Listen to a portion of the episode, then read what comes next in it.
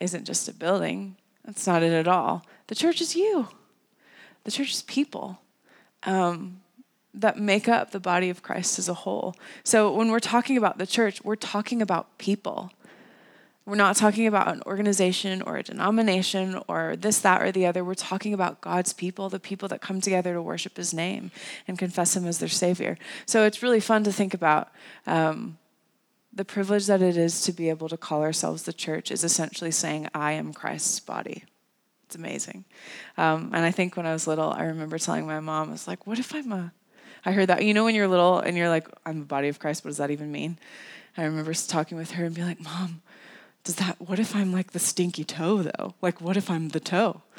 And she was like, well, you can't walk without a toe. She's like, also wash your feet, but like, also you can't walk without your toes. So it's quite funny how every, you know, within our bodies, every cell, every bit of it is so integral. And if something goes out of whack, a lot of times it infects the entire system. So thinking about whatever the Lord has made you in his body, you are vital to the overall operation of what church looks like, of what the body of Christ looks like. Um, and Jesus has empowered you to do that. He has given us the grace to do that. So, really simply put, the church is the body of Christ, AKA people, God's people. And that's all of us, which is very fun. Um, another thing, uh, you know, what is the church? It's essentially, um, I mean, goodness, it encompasses the Great Commission of God, which was go to all nations and bring people into the church, spread the gospel, tell the world, and bring them in and disciple them. That was another huge charge that the Lord gave us. And it talks about that in Matthew 28 18 through 20. It says, Jesus came and told his disciples, I have been given all authority in heaven and on earth. Therefore, go and make disciples of all nations, baptizing them in the name of the Father, the Son, and the Holy Spirit Teach these new disciples to obey all commands I have given you, and be sure of this I am with you always, even to the end of the age. So good news, guys. We don't have to we don't have to bring believers into the church without Jesus. That's great news. He's been given all power and authority. And we have access to that. As the church, as the body of Christ, we have access to what Jesus paid for, which is Himself, which is connection with God, which is just communing with Him in general, is a massive thing. Can you imagine if we were still in the time where we'd have to go through a, I think it was what, six inch veil? Just talk to a priest, tell them everything, and they talk to God for you. But He's made a way where we can actually do that in intimate relationship on our own. And that's such a privilege and that's such a gift. He's made us the church. So, guess what? We're not orphans anymore, friends. We're not out there on our own. We're not walking this journey on our own. We're not. And if you think you are, you are not. Trust me. If you think you have a struggle that is unique to you, you probably don't. Sorry, but you probably don't.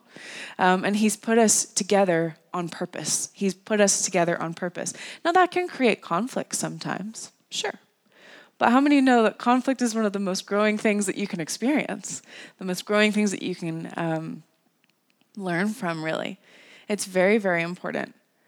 He has called us our fam- his family, so we're pretty much, I mean, family, the idea of family, the model of family is that the idea is that you'd be able to experience tough times with each other, go through tough times with each other, and walk deeply in connection and deeply in unity and continue to go through life.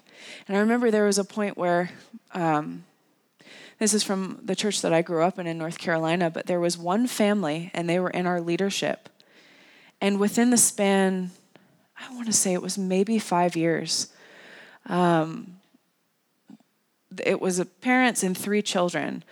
And one of the children's sons drowned in a pool. One of the you know parents passed away very suddenly of a heart attack. And like so many things happened to this one family, but they stood firm with the Lord and they continued to walk closely with each other and with the Lord. And they pretty much modeled what it was like to the church to walk through grief while holding on to the Lord and knowing that He is good. And it was one of the most powerful and marking experiences to watch this family go through this process while staying closely to the Lord. It was so impactful. It was one of the things that really just it's one of those things that humbles you so deeply where you're like, I don't think I could do it. And they did. And they stayed true. And of course they had awful emotions to process and they did that, but they always kept their eye on the prize, which was Jesus, and they made him a part of their process instead of distancing themselves. They were angry, they were frustrated, they were sad, they were devastated, but they did it with God. And they modeled that to the church. And it was one of the most moving things I've ever seen. And so, thinking of that, thinking of what that family went through, and thinking of how they went forward, God has designed the church to be like a family on purpose. Why? Because we can hold each other up. We can bring wisdom to each other. We can bring experience and love and care to each other. And He did that on purpose. He did it on purpose that we weren't to be alone. Ephesians 2 19 through 22 says, You are not foreigners or guests. Rather, you are the children of the city of the holy ones, with all the rights as family members of the household of God. You are rising like the perfectly fitted stones of the temple and your lives have been built up together upon the foundation laid by the apostles and the prophets. And best of all, you are connected to the head cornerstone of the building, the anointed one, Jesus Christ Himself. You're a perfectly fitted stone. I think that's great. I don't feel like a perfectly fitted stone. Sometimes I feel like a rocky, gross one. But God has called us together, and He has organized this and orchestrated this that we would all fit together perfectly in our place and in our time and in our season. That is incredible. That the Lord would be so detailed and so meticulous and so intentional with our lives that He would call us perfectly fitting stones along with His cornerstone. And together we would create this structure that brings the kingdom. It's incredible. And his spirit is living in us. It's living in us. It's active in us. So, what does that mean? We can see miracles today, people. We can see healing today. We can see incredible breakthrough that can't be explained today. And I want to see it here. I want to see it here. That is a deep desire of my heart to see it here. God is transforming each one of you to the Holy of Holies.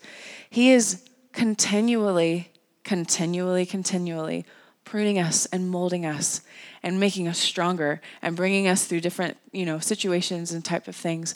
And it builds our faith. It builds our ability to bear more weight. Why? Because we're walking through life with him. He's building us up and he's consi- he's making us holier and holier and holier which isn't always nice but is excellent in the sense that the more that you grow with the Lord, the deeper that you go with the Lord, the more you have to share with brothers and sisters who haven't walked through that. So, that family in my church, can you imagine how many people they could help disciple through moments like that because they've walked through it before? And you can't do that unless you have people around you who have experienced the same things. He's very good to us. And he's given us his holy spirit. I think you know how you hear those kind of topics? I grew up in the church so i'm like he's given us his holy spirit. I'm like wow. What does that even mean? Tell me again jesus. Like reveal it to me again. But i think it's just fascinating to think that the lord sent jesus to pay the price for our sin to give us access to himself. And the bible says that we will not know the fullness of who he is until we're in heaven which means we have a vast vast, forever discovering amount of God that we have access to. And the truth is is I don't think we'll ever see it until we get to heaven, but oh my word is it fun to try. Oh my word is it fun to seek out the Lord and see what he will reveal within our time. And it could be anything, and it makes me really really excited. Very excited. So moving on to why is the church important? Why why is it important? C.S. Lewis says this the church exists for nothing else but to draw men into Christ, to make them little Christ. If they are not doing that, all the cathedrals, clergy, missions, sermons, even the Bible itself are simply a waste of time. God became man for no other purpose. The church isn't supposed to be a part of your weekly routine, just a part of your weekly routine. It's not supposed to be a place just to go to make friends. It's not supposed to be a place where you experience the Lord's presence just there. It's not supposed to be a place where you hear, you know, a nice sermon and feel fabulous about yourself and then go home and eat lunch, which is great, by the way. But there's so much, there's such a bigger picture here. Now, the Lord can move and work in all of those things, but the church is designed to go out and bring people in and disciple them. And there's a difference. when I heard John talking about this once, where he said that a lot of times if we have a new believer, um, someone who doesn't really have an idea, you can't just give them a Bible and tell them to pray and expect them to understand what the heck is going on. Um, and he said, anytime that you know, anyone leads them to Jesus, he's like, you have them for two years, easily.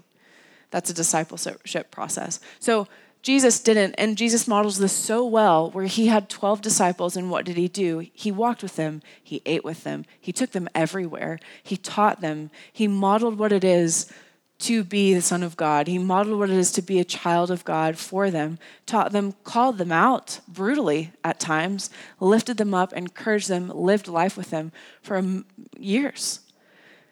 And through that, it's much different than being handed a Bible and prayed over. We're to make disciples. We're to take people through this process and teach them the ways and model it and bring them into our community.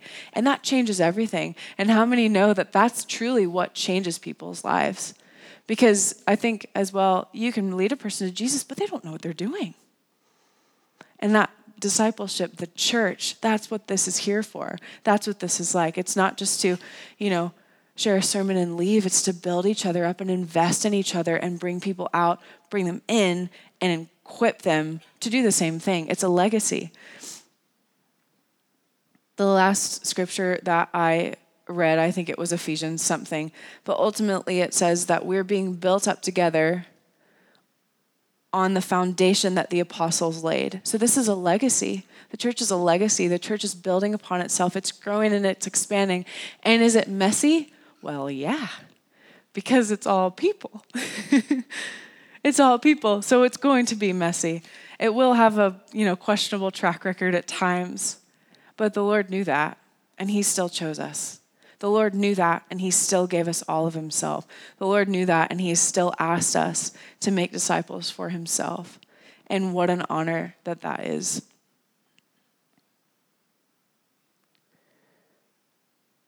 This is another quote that I really enjoy about this. It says, from Kris Vallotton, it says, We're not to be the, we are to be the light of the world, not the light of the church. So if you're just being a light in your church, we're missing out on a huge opportunity because where God is calling us is outside of just ourselves. And that's something that I love about Journey is that, you know, even just yesterday, there was a huge event in a town that's not even Patrick, but people were ministered to and people were loved so deeply and people came for it with no strings attached. No strings attached at all. And sometimes that can be so much more powerful than handing a person a Bible and praying for them. Sometimes serving a person is what says, oh, yes, they're different. I see this. I see the service of Jesus in them. And sometimes that can be massively powerful for a person. And it's not even in your own town. Like, how beautiful is that? How godlike is that? That we would reach not just our own little huddles, not just our own towns, but the world beyond because we can and because He's asked us to. And I love that so much. In fact, one of the things in pre service prayer, Zoe was praying and she was like, God, thank you for the opportunity. And it just blessed my heart because I'm like, I know y'all are tired. I know it's an exhausting thing to put on an event like that. But she thanked God for even the opportunity to do that. People, that's the church. That's the mission of the church. That's the outreach of the church. That's what it's all about. Matthew 5 14 through 16 says, that Your lives light up the world. For how can you hide a city that stands on a hilltop? And who would light a lamp and then hide it in an obscure place? Instead, it's placed where everyone in the house can benefit from its light. So don't hide your light. Let it shine brightly before others, so that your commendable works will shine as a light upon them, and then they will give their praise to your Father in heaven. Jesus, Jesus. I went to, um, this is really random, but I went to Edinburgh for the first time this past month. And I'm an American, so anything architectural makes me very excited. That is not, that's older than like 100 years, makes me really excited. But there was a point where we were in the tram, um, and we were with Ian and Jill Somerville, and we were going into the town, and she she just looked at me and she was like, "Look over there." And I looked outside, and we're look like you right beside the castle, and all you see is just this castle on a hill. I'm not sure if you've been there. If you haven't, please go. But there's just this massive castle on a hill, so much so that at certain points, like you can pretty much see it all over the place. Um, you can't really miss it. If you're in the center of the city, you can't miss this. It's up in the middle, and it's beautiful and I was really excited and nerdy about it. But it's the same idea. Like you can't be in the city without seeing this castle. That this city is built around this castle that's high up in the center. And it's just the same. If you have a light inside of you that is the light of the world, people will not be able to miss it. They just won't. So why would you ever just hide that? You know, you're not going to build a lighthouse and then cover it, slide up. That doesn't make sense. So this scripture is so wonderful where it's like, hey, let your light shine. And if you don't think that you're good at it or you don't feel equipped for it or you're kind of nervous, keep going. Keep practicing. Keep doing it. Keep keep pursuing the Lord and what he's called you to do because I heard there's a quote, I don't remember who this is, but there's it's essentially saying God doesn't call the equipped all the time but he does equip the called. So if you feel like you have a word on your heart and you have absolutely no idea what you're doing, just go for it because it will fall into place by itself. Why? Because the Lord has called you to it. So trust me, He'll equip you for it. But a lot of times that, that starts with us stepping out and being bold and facing fears and going for it and saying yes before anything else comes through. But He does come through. And it might not be the way we think that it will, but he comes through every time because if he has called you, he will equip you. And he's said that to the church. He's asked us to go out and bring in nations. And I'm I always when I was in Bethel we were learning about evangelism. And I honestly struggled with it a lot because I I'm like I want to have a 3-hour conversation over you like with coffee and then maybe lunch later. And like let's just talk for hours and hours as opposed to like running down the street and be like hey you know Jesus? I'm like I feel like so mortified. Let's talk for 3 hours. You know I'm that person. But that's what's wonderful about the church is that God has put a fivefold in the church. He has brought all of these different giftings, all of these different things into the church. And that's partly why we all come together. And that's the beauty of all of us coming together, is because I'm not good at evangelism. I'm not. I'm not. Asman Carradine, amazing. Oh, geez, sorry. He's incredible with evangelism. He'll just start a conversation with anybody, and they're friends the next day or they go on lunch or they're cousins somehow, you never know. But he is excellent at that. I don't have that gifting. I do not, and I'm very aware. I get the like the most awkward thing in the world. I'll try though. But it's not my gifting, but the beauty of it is, is that we're all together under this one roof and he's good at that, you're good at this, there's good at that, and we all come together as this team, as this unified thing under the name of God, and we go and we get nations. We bring them in and we equip them and we share each other's strengths. We grow together. We make mistakes together. We're messy together. We clean up together.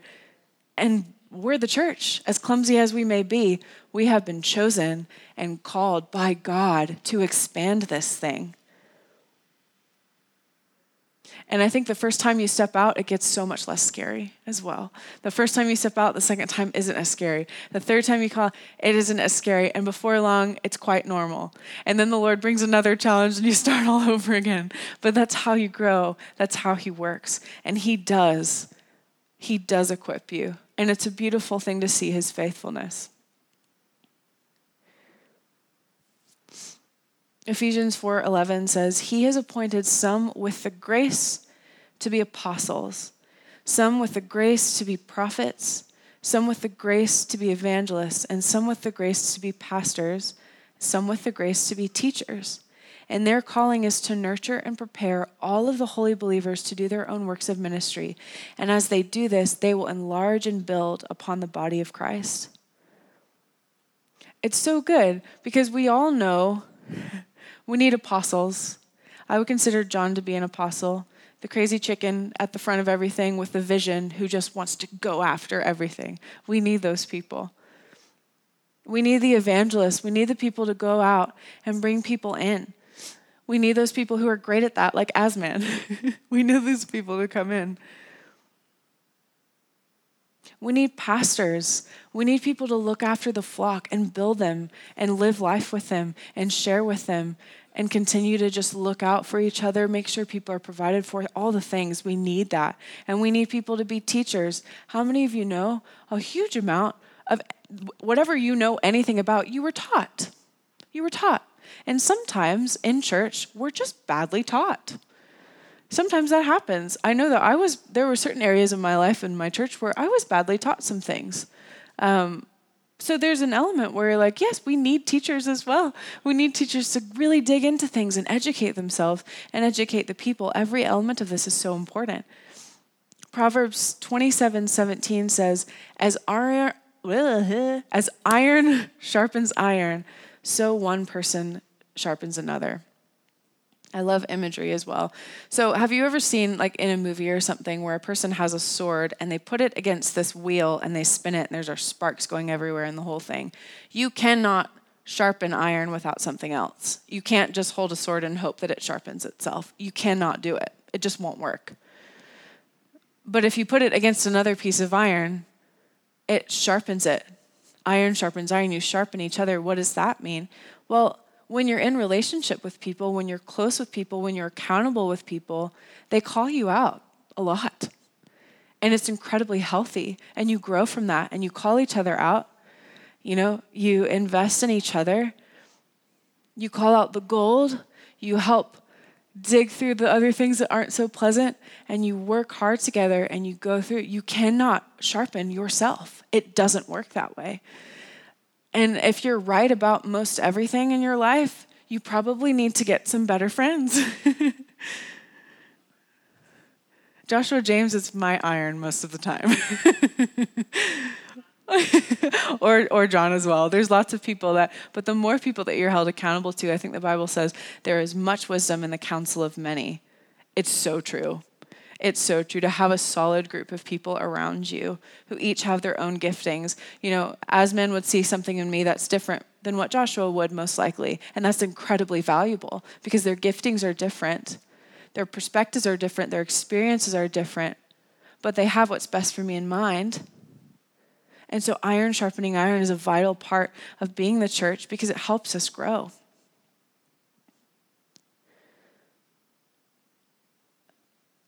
Another thought I had with this, considering iron sharpening iron, it's not very pleasant half the time. You know the the imagery of like the sparks flying everywhere. It doesn't look pleasant to be the sword in that scenario. It's like this looks horrible, and there's sparks, and I'm scared. But I have a challenge for you. If there is something that is said in church, if there is something that someone has said that offends you, keep going to church. Don't isolate yourself and stay home. Don't isolate yourself. Stay home, become really frustrated, and don't say a word to anyone. I challenge you if you have a struggle or if you have something, go to church and talk to someone about it. Continue to put yourself into a scenario where you can grow. Continue to put yourself into a position where you're with people who can help grow you and help stretch you. If there is offense or if there's pain, and I understand that that's very, very difficult, don't let it isolate you from what Jesus is doing continue to invest and continue to call each other out and become accountable to people. And if you have a problem, please talk about it. That's something that I love about Journey is that Journey doesn't really shy away from conflict. Not at all, actually. And that's something so valuable because we get to really live life with each other. We get to really wrestle with things together. And it's so important because I've been a part of a church where that's not a thing and you're walking on eggshells half the time because you're afraid to upset another person. Where here it's like, just have a conversation. It'd be so much quicker. so keep coming, keep investing. If there's something that you're wrestling with, wrestle with it, but don't use it as a reason to excuse like to isolate yourself if that makes sense. Keep coming and keep investing. And the odds are that considering that the church is people, we'll probably run into some of those things over our lifetimes.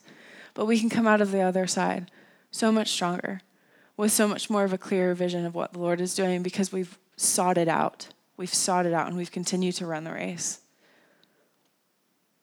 Ephesians 2 21, 22 says the entire building is under construction and is continually growing under his supervision until it rises up completed as the holy temple of the Lord himself. This means that God is transforming each of you into the Holy of Holies, his dwelling place, through the power of the Holy Spirit living in you. So, in other words, the church was meant to be this way. We were meant to challenge each other, we were meant to keep each other accountable. It was designed in a way that you either grow or you don't. and I would love to be one of the one that grows. You know, I would love to be one of the ones that keeps going even when it gets hard, that keeps asking questions when I just don't understand, that keeps having a conversation when resolution hasn't been reached yet. I want to be the one of the ones that keeps going and keeps going after God with all of my heart, as well as the people that I'm surrounded with. Because it's not just as easy as if you don't like the people here, you go somewhere else. I'm telling you, you'll find somewhere that you don't like. That's just how it goes.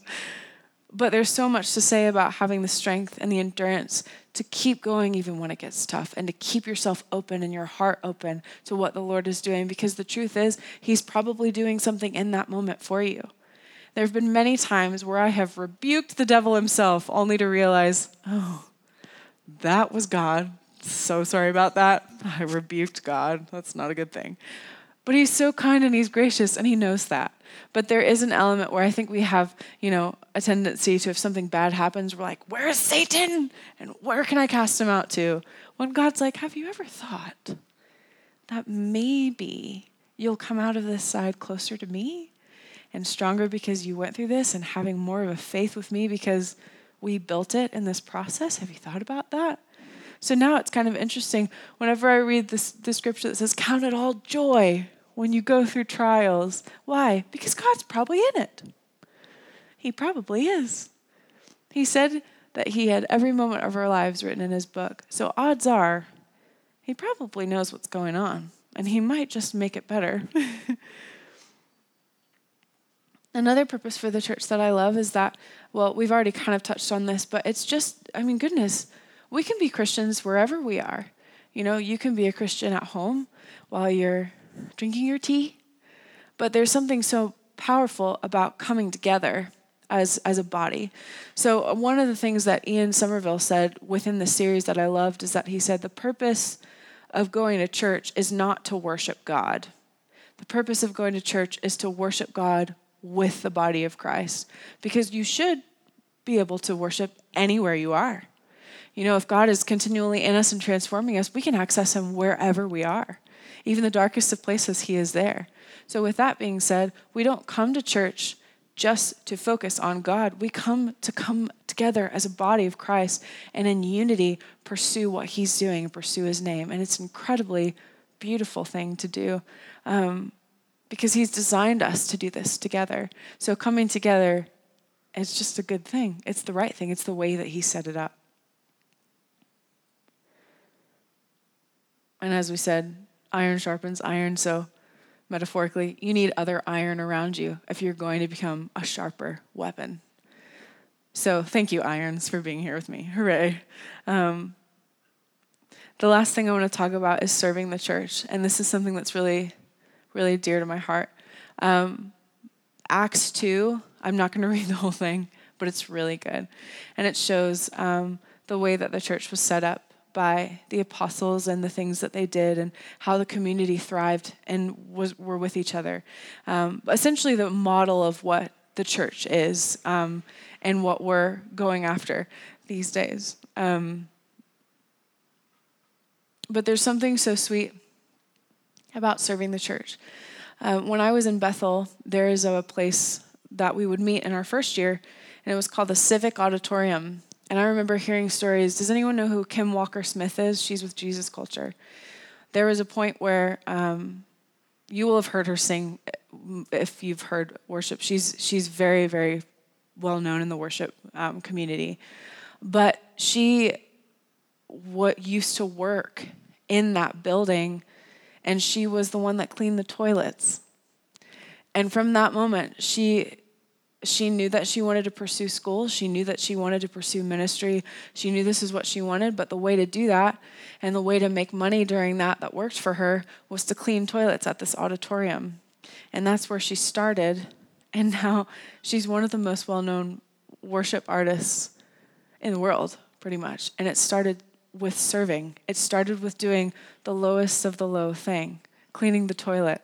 And there were moments where, um, in sessions, we would have, just as being in the school myself, there would be moments where you'd have about a 10 or 15 minute break, and everyone rushes to the toilet, hoping they can go and get back in time. So by the time end of one of those breaks, everything's in disarray and it's just not nice. And there she was, you know, faithfully cleaning that. There was another um, girl who um, I have loved watching her life. Her name is Callie. She's with Bethel, and she started. Um, she knew that the Lord had a calling on her life. She knew she was supposed to do worship.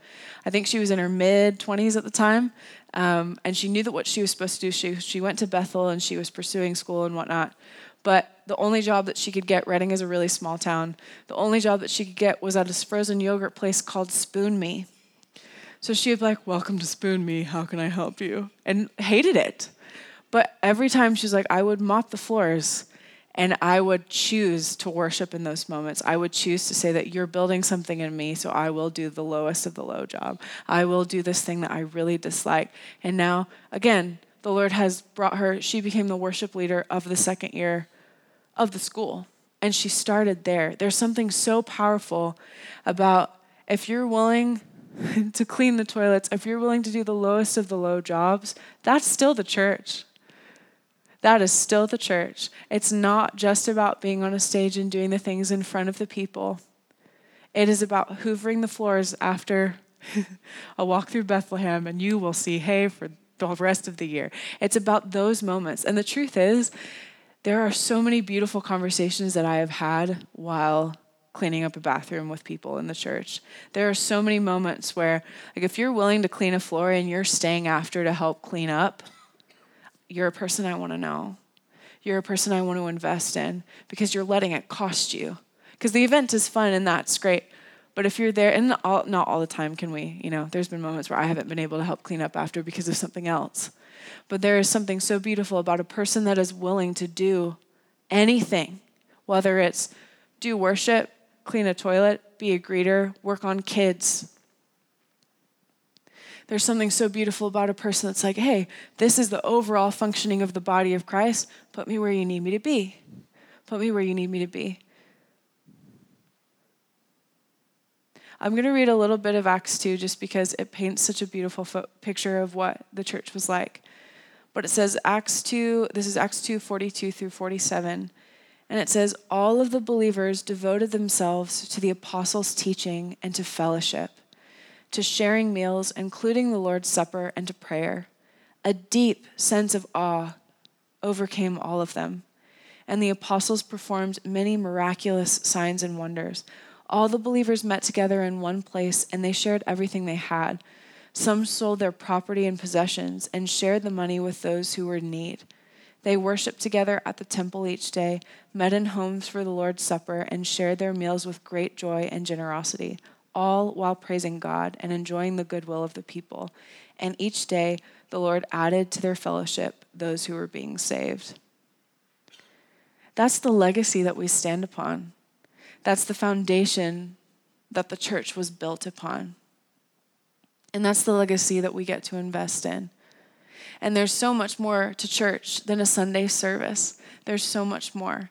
There's so much more out of relationships that you can get when you invest in them outside of this building. And that's how it's supposed to be. They ate together, they helped each other. If there was a need here, someone else had more than enough, they'd come together. It's quite simple, really. It's quite simple.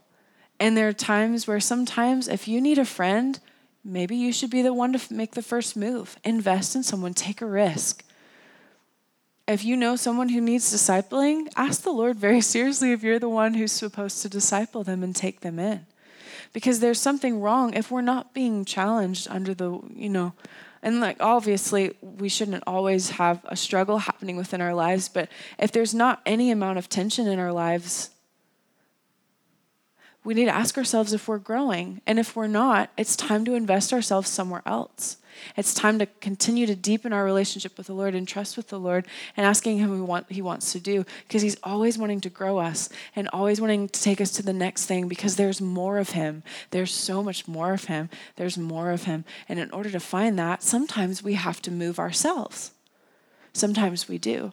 So I just challenge you today ask the Lord what He wants to do in your life right now. Ask the Lord if there's a new challenge that He wants to take you through. And he's very good at he's very good at taking you through challenges, but he's very good at sustaining you while you're in them. That's how he designed all of this. He designed it that he would be our source in all things. And he designed the church to continually grow and to become bold and to go out and bring people in and equip them and love them and disciple them and live life with them.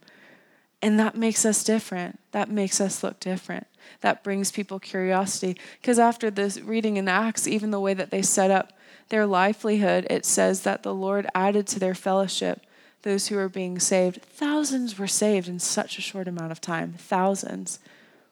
Because they saw that they were they were living in this model and no one else did in their time. And that's what the Lord is calling us to do today.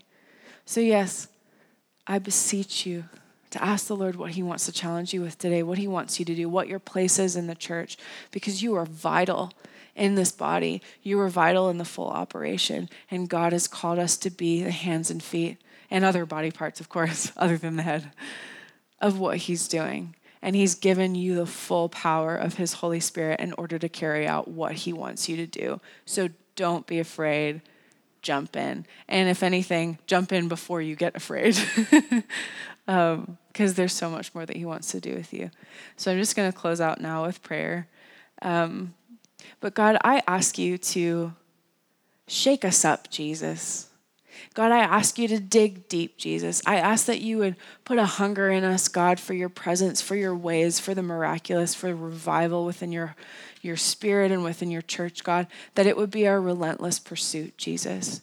I ask that you would continually um, sharpen us as iron sharpens iron, that you would um, communicate with us, but also use the people around us to continue to grow us, and that we would be able to lean on each other. God, I thank you for how you set up the church. Thank you for giving us each other, Jesus. Thank you for bringing us into a family. Thank you for paying the price of what that looks like.